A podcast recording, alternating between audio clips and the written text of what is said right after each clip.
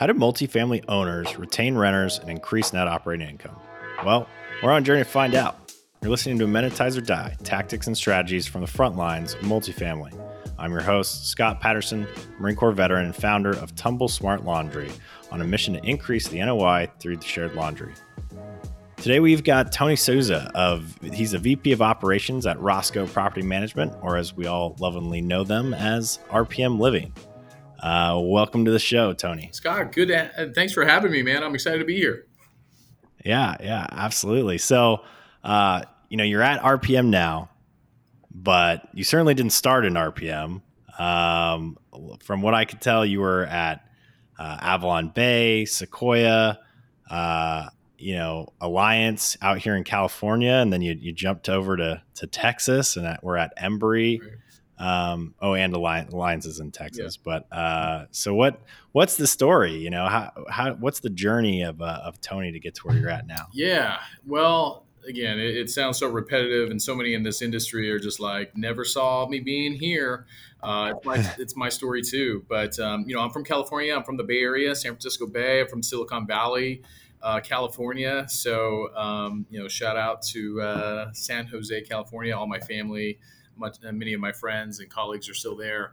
Um, but yeah, now in Texas, so total, you know, kind of blue state to red state, uh, navigating, you know, business uh, all the way on the in between.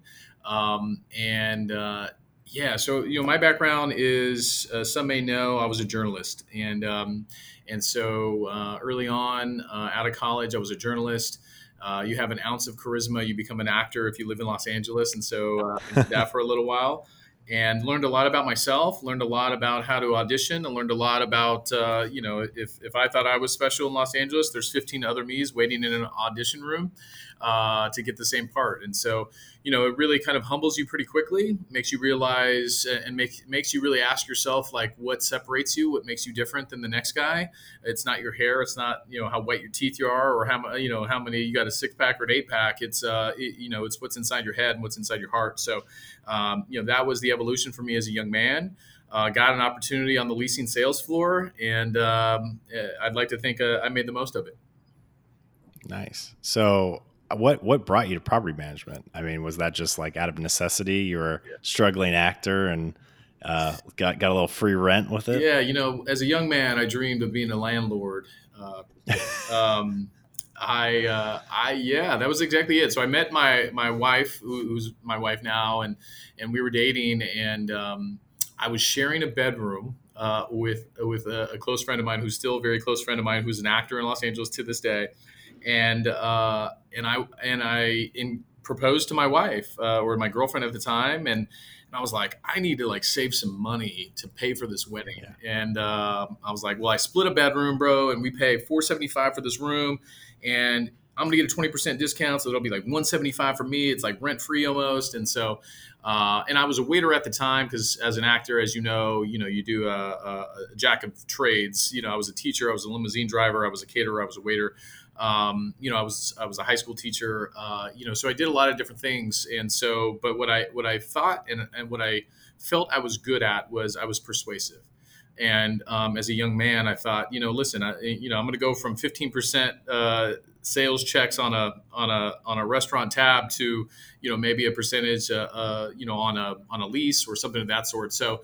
Um, I didn't get my first go. I recently, you know, wrote about that. You know, they essentially the office was closed on my first interview, but you know, try, try, and try again, and I, I got the job. And like I said, uh, here I am making the impact that I am.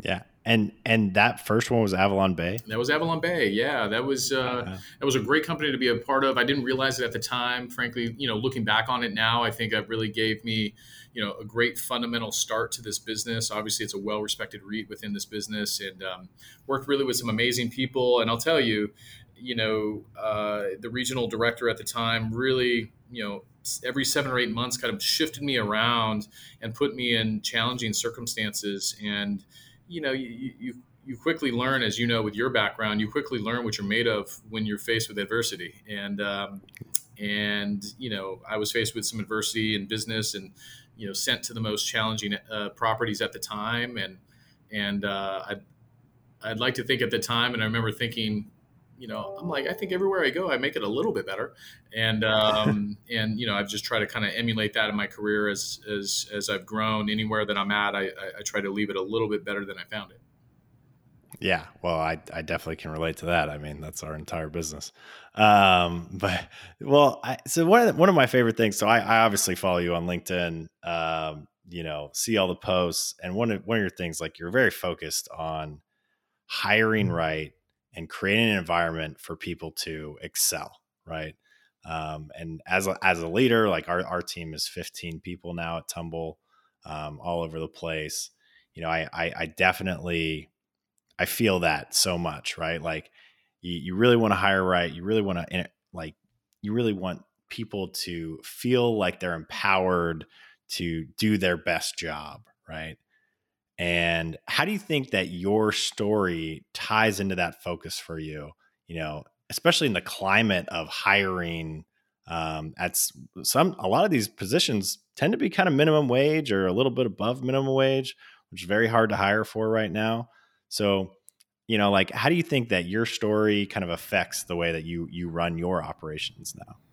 Well, at the end of the day, I, I, I truly know and believe that people work for people, and uh, I think it's important when I interact or my team interacts with with a candidate, for example, that it, it's a two way conversation.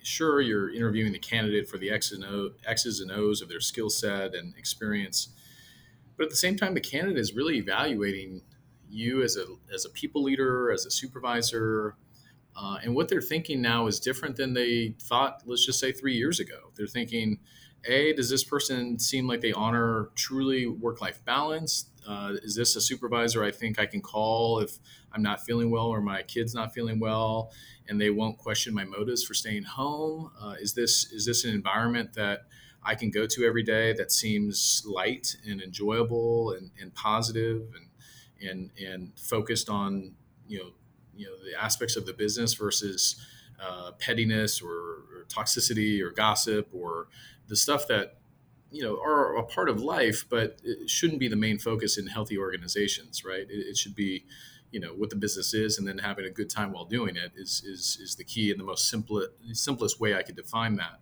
um, I, I, frankly, uh, in today's atmosphere and culture, I, I, am taking a sort of a countercultural approach in, in regards to I'm not trying to complicate it.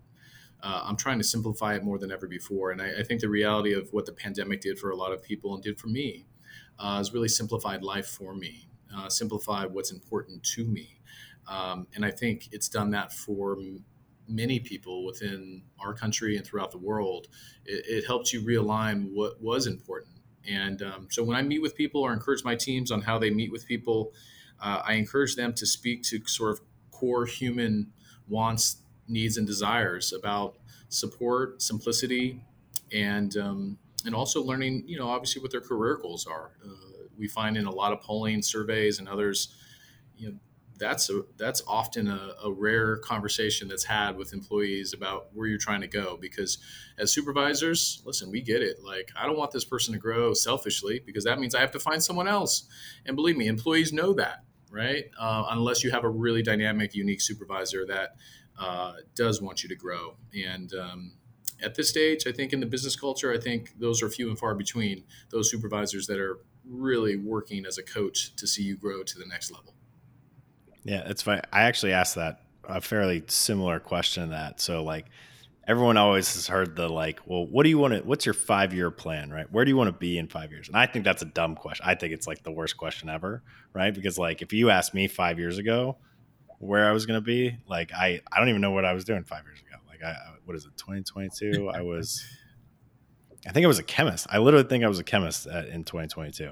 So like I would I be running a laundry company, like a technology, you know, working with multifamily operators and you know doing all this stuff?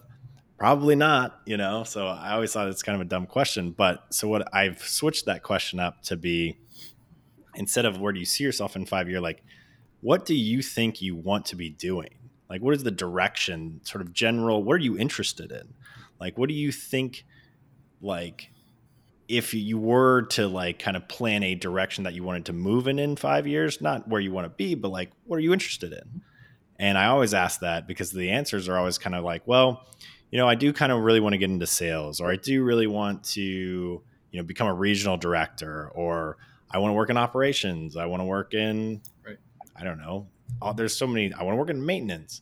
Um, there's so many different routes, and so it, it it really takes the like, well, where do you want to be, and turn it into a well, like, what are you interested in? Well, I think that I think you're right on, Scott. I mean, I, I think that question in and of itself provides a lot of pressure to the person being asked it um, to have some sort of answer for five years. And to your point, like, who knows? Um, I think it harkens back to like our high school, college days. Like, what do you want to do with your life? Like, uh, what, are you, what, are you, doing with your know, life? Like, I would guess the majority of people listening here in high school or college are doing something completely different than what they thought they would be doing then, let alone five years ago, right? So, so, and, and I'll be honest, I actually get that question asked of me pretty often of you know even people within my organization and outside, like Tony, what do you want to, what do you want to do, man? Like, like things are going so well for you, it appears, and and and and you're gifted in this and that way. Like, what do you want to do? And I, I you know, even the mature me now, you know, and I'm sure in years ahead I'll be even more mature, but but but still like the the not kid in me is like I don't know, right? Like like uh, and I'm not putting the pressure on myself to say I do know. Uh, if, if I've learned anything in life is is is that like you said, like I, I, didn't expect to be here, but here we are, and I'm here for it, right? So, um, yeah.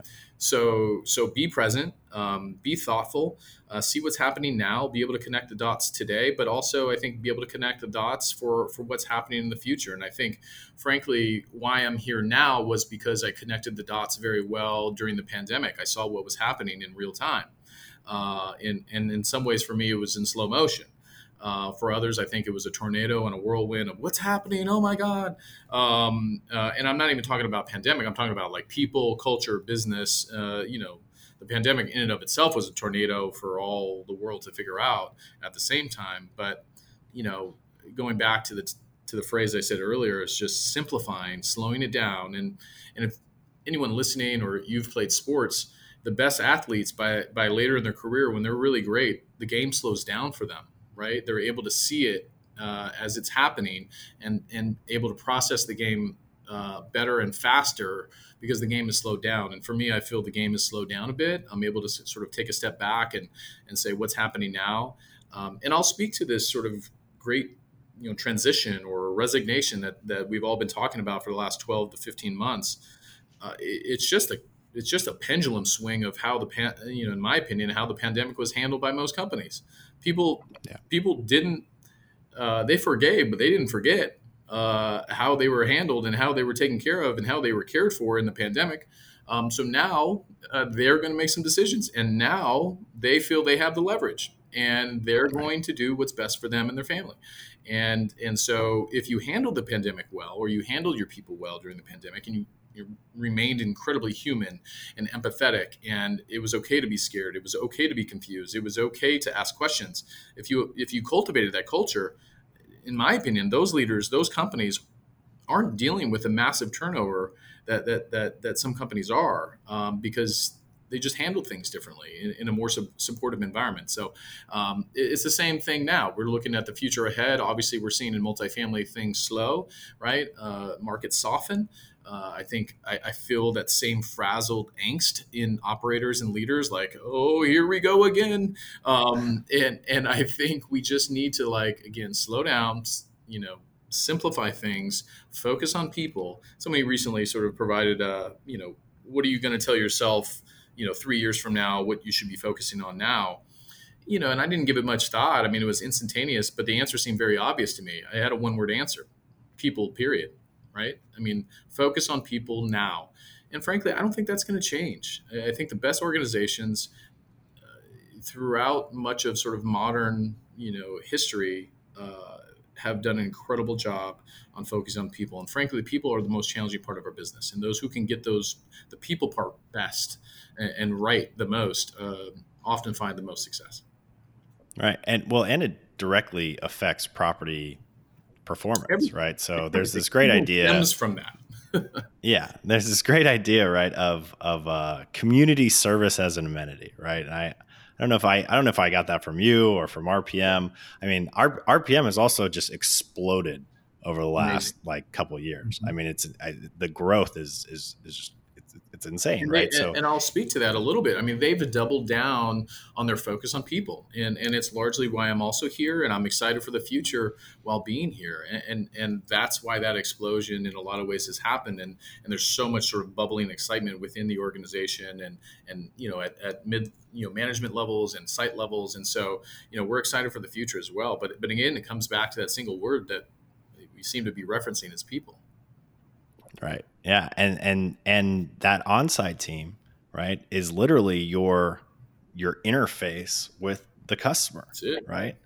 Like it doesn't get any closer, right? Like Tony's not out there talking to every single resident in the RPM portfolio. Um, but you have to create the environment and like let's be honest right like renters are not usually the, the kindest people all the time Says who? Um, Says who, Scott?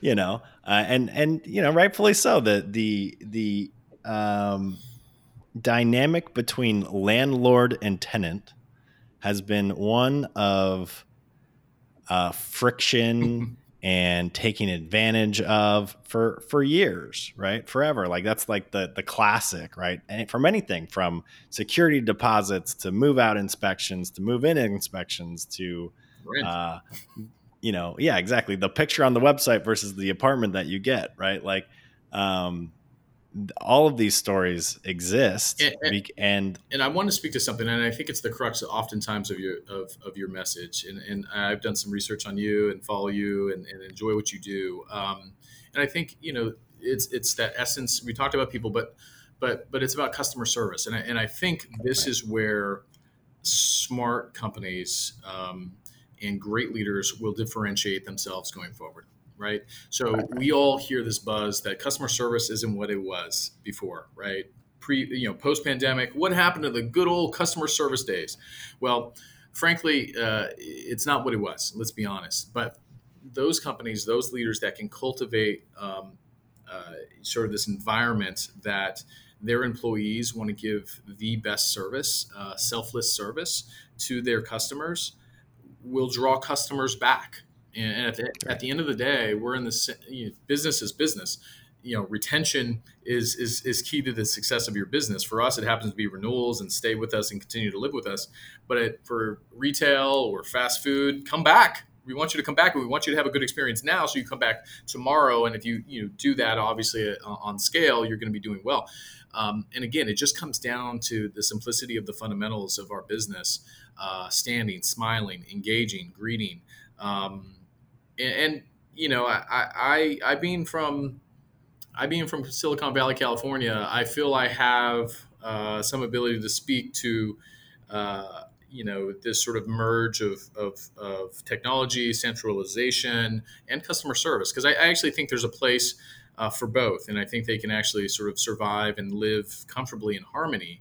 Um, but but I, I urge my, my my tech friends to be careful because um, many in the property management business, uh, especially at the site level, when they hear of automation or centralization, uh, there's a there's a reflex in them that, that causes them to to cringe a little bit because what that tells them is their jobs are going to be replaced. Now, believe me, I talk to a lot of prop tech guys. I know Scott, you're, you're one of them to some extent, and, and I always hear the same thing. That's not what we're saying, Tony. Um, but I, but I, what I'm trying to say, you know, and as as some folks would comment on my post, is sort of say it louder for those in the back. Is that may not be what you're saying, but that's what often the on-site teams are hearing.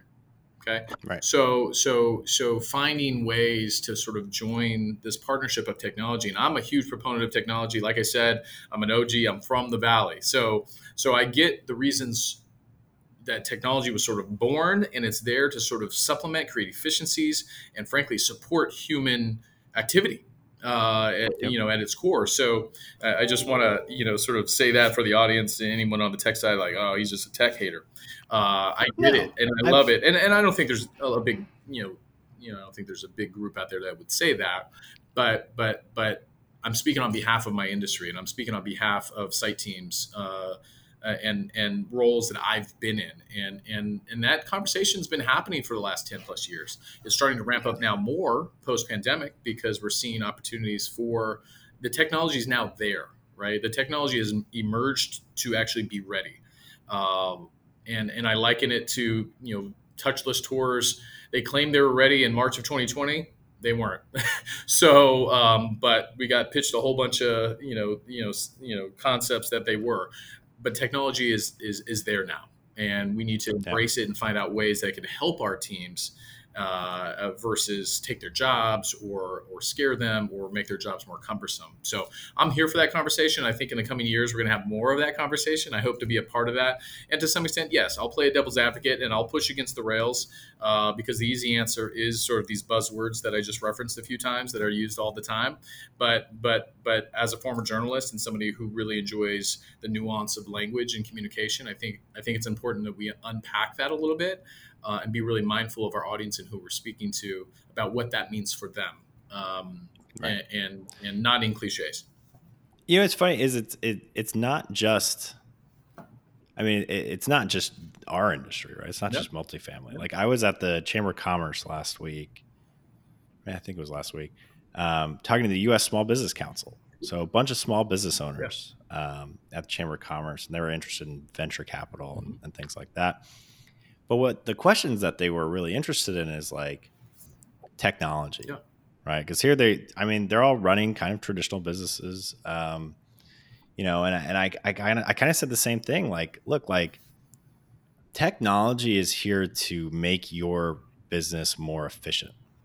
Like we're the reason that we exist as technology companies is to take you and all of the stuff that you hate doing and all of the time that is just sucked up by things that you don't enjoy that are just not they're not incrementally valuable to you and just get rid of that right? So that you can focus on higher value tasks things that drive your core business your key metrics your the things that you are getting judged on frankly. And so you know with like obviously like i work in laundry right? Like uh, so for for our our whole thing on the user side was like, well, first of all, no one likes doing laundry in the first place. So if we can just incrementally make that experience better, it's already worth it, right? Then on top of it, if we can help our partners drive a better business out of these things, even better, right? So the stat for laundry is 225 hours a year is an average American will spend 225 hours a year doing laundry. Wow. Women, women will spend 325 hours a year doing laundry. So there's there's something called a chore gap that is a really interesting dynamic. So for us, you know, like yeah, I talk about automating laundry away, but the first step is actually to create more jobs through this whole thing. So you actually throw people at it. And then you use human machine teaming which is technology to make those people more efficient, right, at their jobs, able to make more money from that individual person. And then the next part is, yeah, we're going to start talking about automating away because it gets to a point where, you know, if you go to any other country, basically no one's doing their laundry. There, there's someone doing their laundry for them. And so that's kind of the incremental step that we kind of go through. Now, things like centralized leasing, um, the reason that that technology got so pervasive was because of a talent shortage. It was basically built out of necessity, right? But then now there's still a human element to that idea, that centralized leasing idea, right? Where I, as a rent, I'm, I'm a renter in San Francisco, right? Like I want to talk to someone, you know, like I want to see the unit that I am supposed to be renting, right?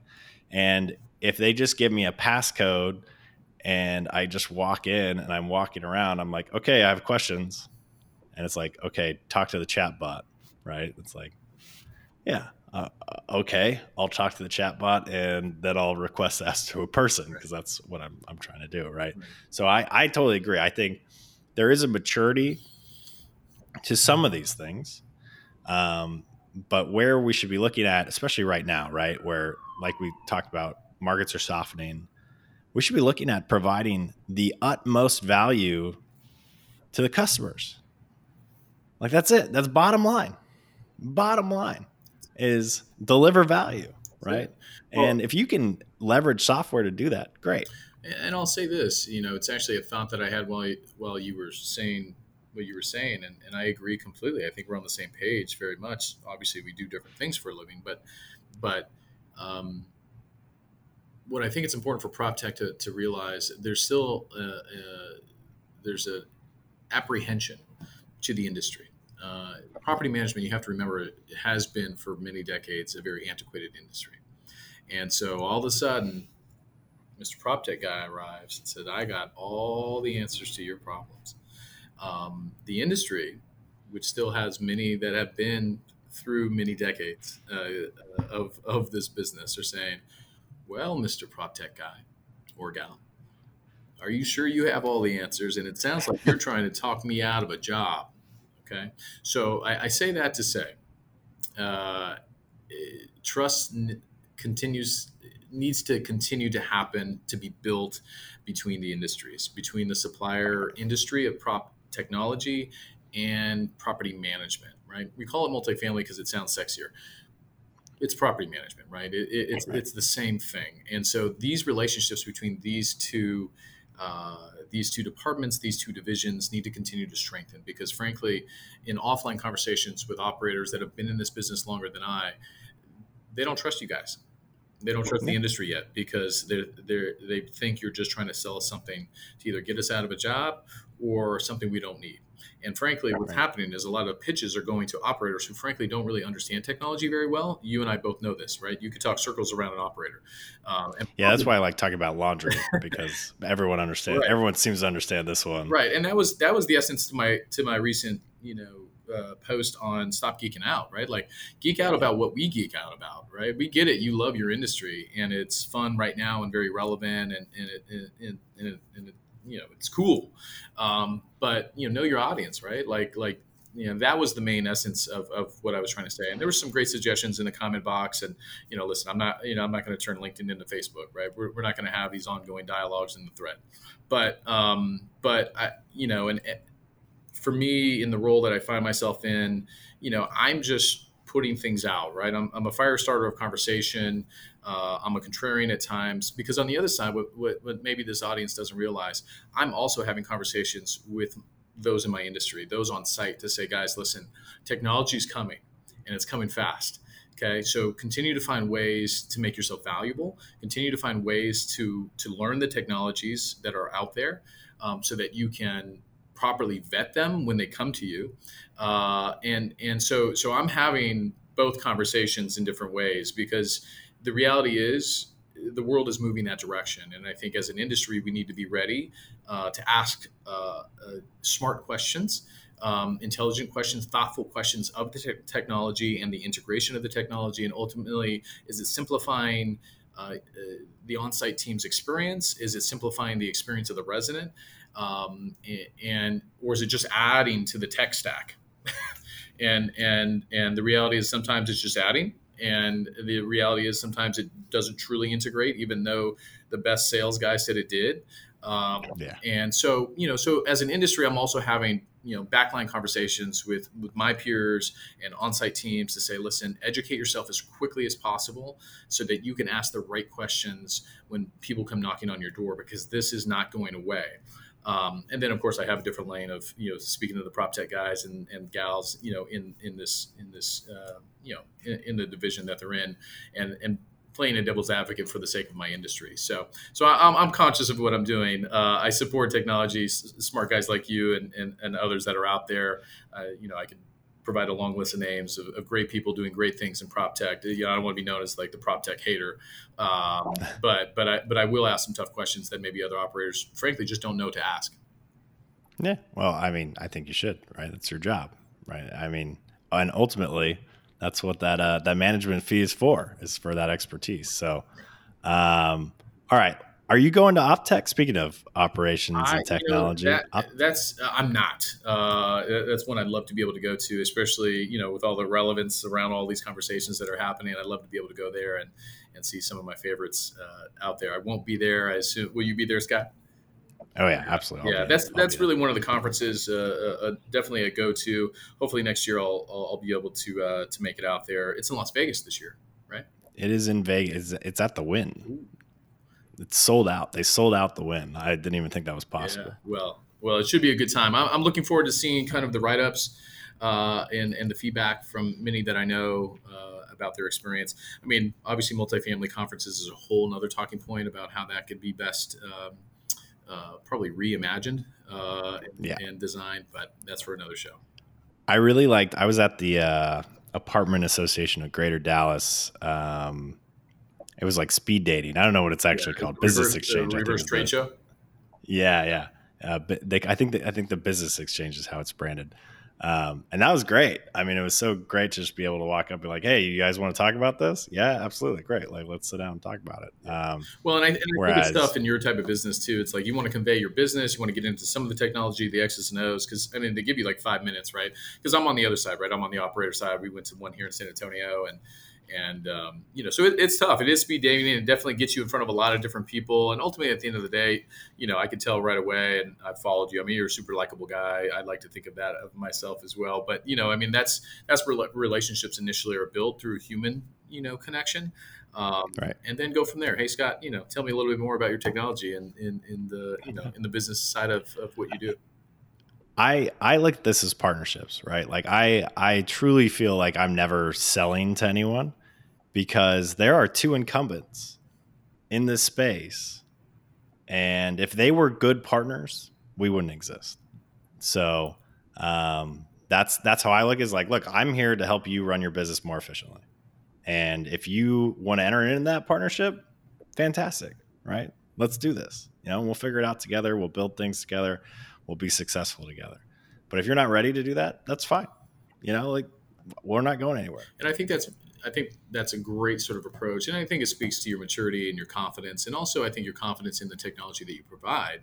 Um, that, to me, in, in, a, in a lot of ways, says more in a sales pitch than you know you feeling as though in, in, eight minutes you have to provide me or eight seconds, you know, whatever the elevator. Here's is. all of the bullet points that I need Here's you to all the ingest. Technology. Here's the tech dump on your head, and they're like, "Listen, I, I know enough to be dangerous, but man, dude, I'm, I'm overwhelmed by this information, uh, and you know, we need time to process it." So I really appreciate your approach. A, a, good friend of mine who's you know with ADT, Marshall Friday, you may know of him or, or see him out there. He does, you know, I think he has a very similar approach uh, as you do. Is just you know genuine relationships without uh, really you know you know expecting or begging for business. Um, and he, he's doing a great job, and I know you're doing a great job making an impact out there. So, um, yeah, you got the right approach. I think a lot a lot on the supplier side should be listening and, and emulating. I think to some extent, uh, as soon as I connect with them, uh, you know, they're instantly in my in my DM box uh, trying to pitch me something. So um, that's not how the game works. Yeah, Absolutely. Well, thanks so much, Tony. Um, I really appreciate you coming on, sharing with us a little bit about you, a little bit about RPM, and um, you know we are we are actually expanded into Texas now. We got a couple uh, RPMs in the in the uh, pipeline, so nice um, we're we're well on our way uh, to to spreading across the country. So I'm sure we'll we'll talk more in the future. Yeah, I look forward to it. Uh, thanks for listening to the show. If you want to connect with us, you can find us on LinkedIn or Twitter at Amenitize or Die. I'll see you next time.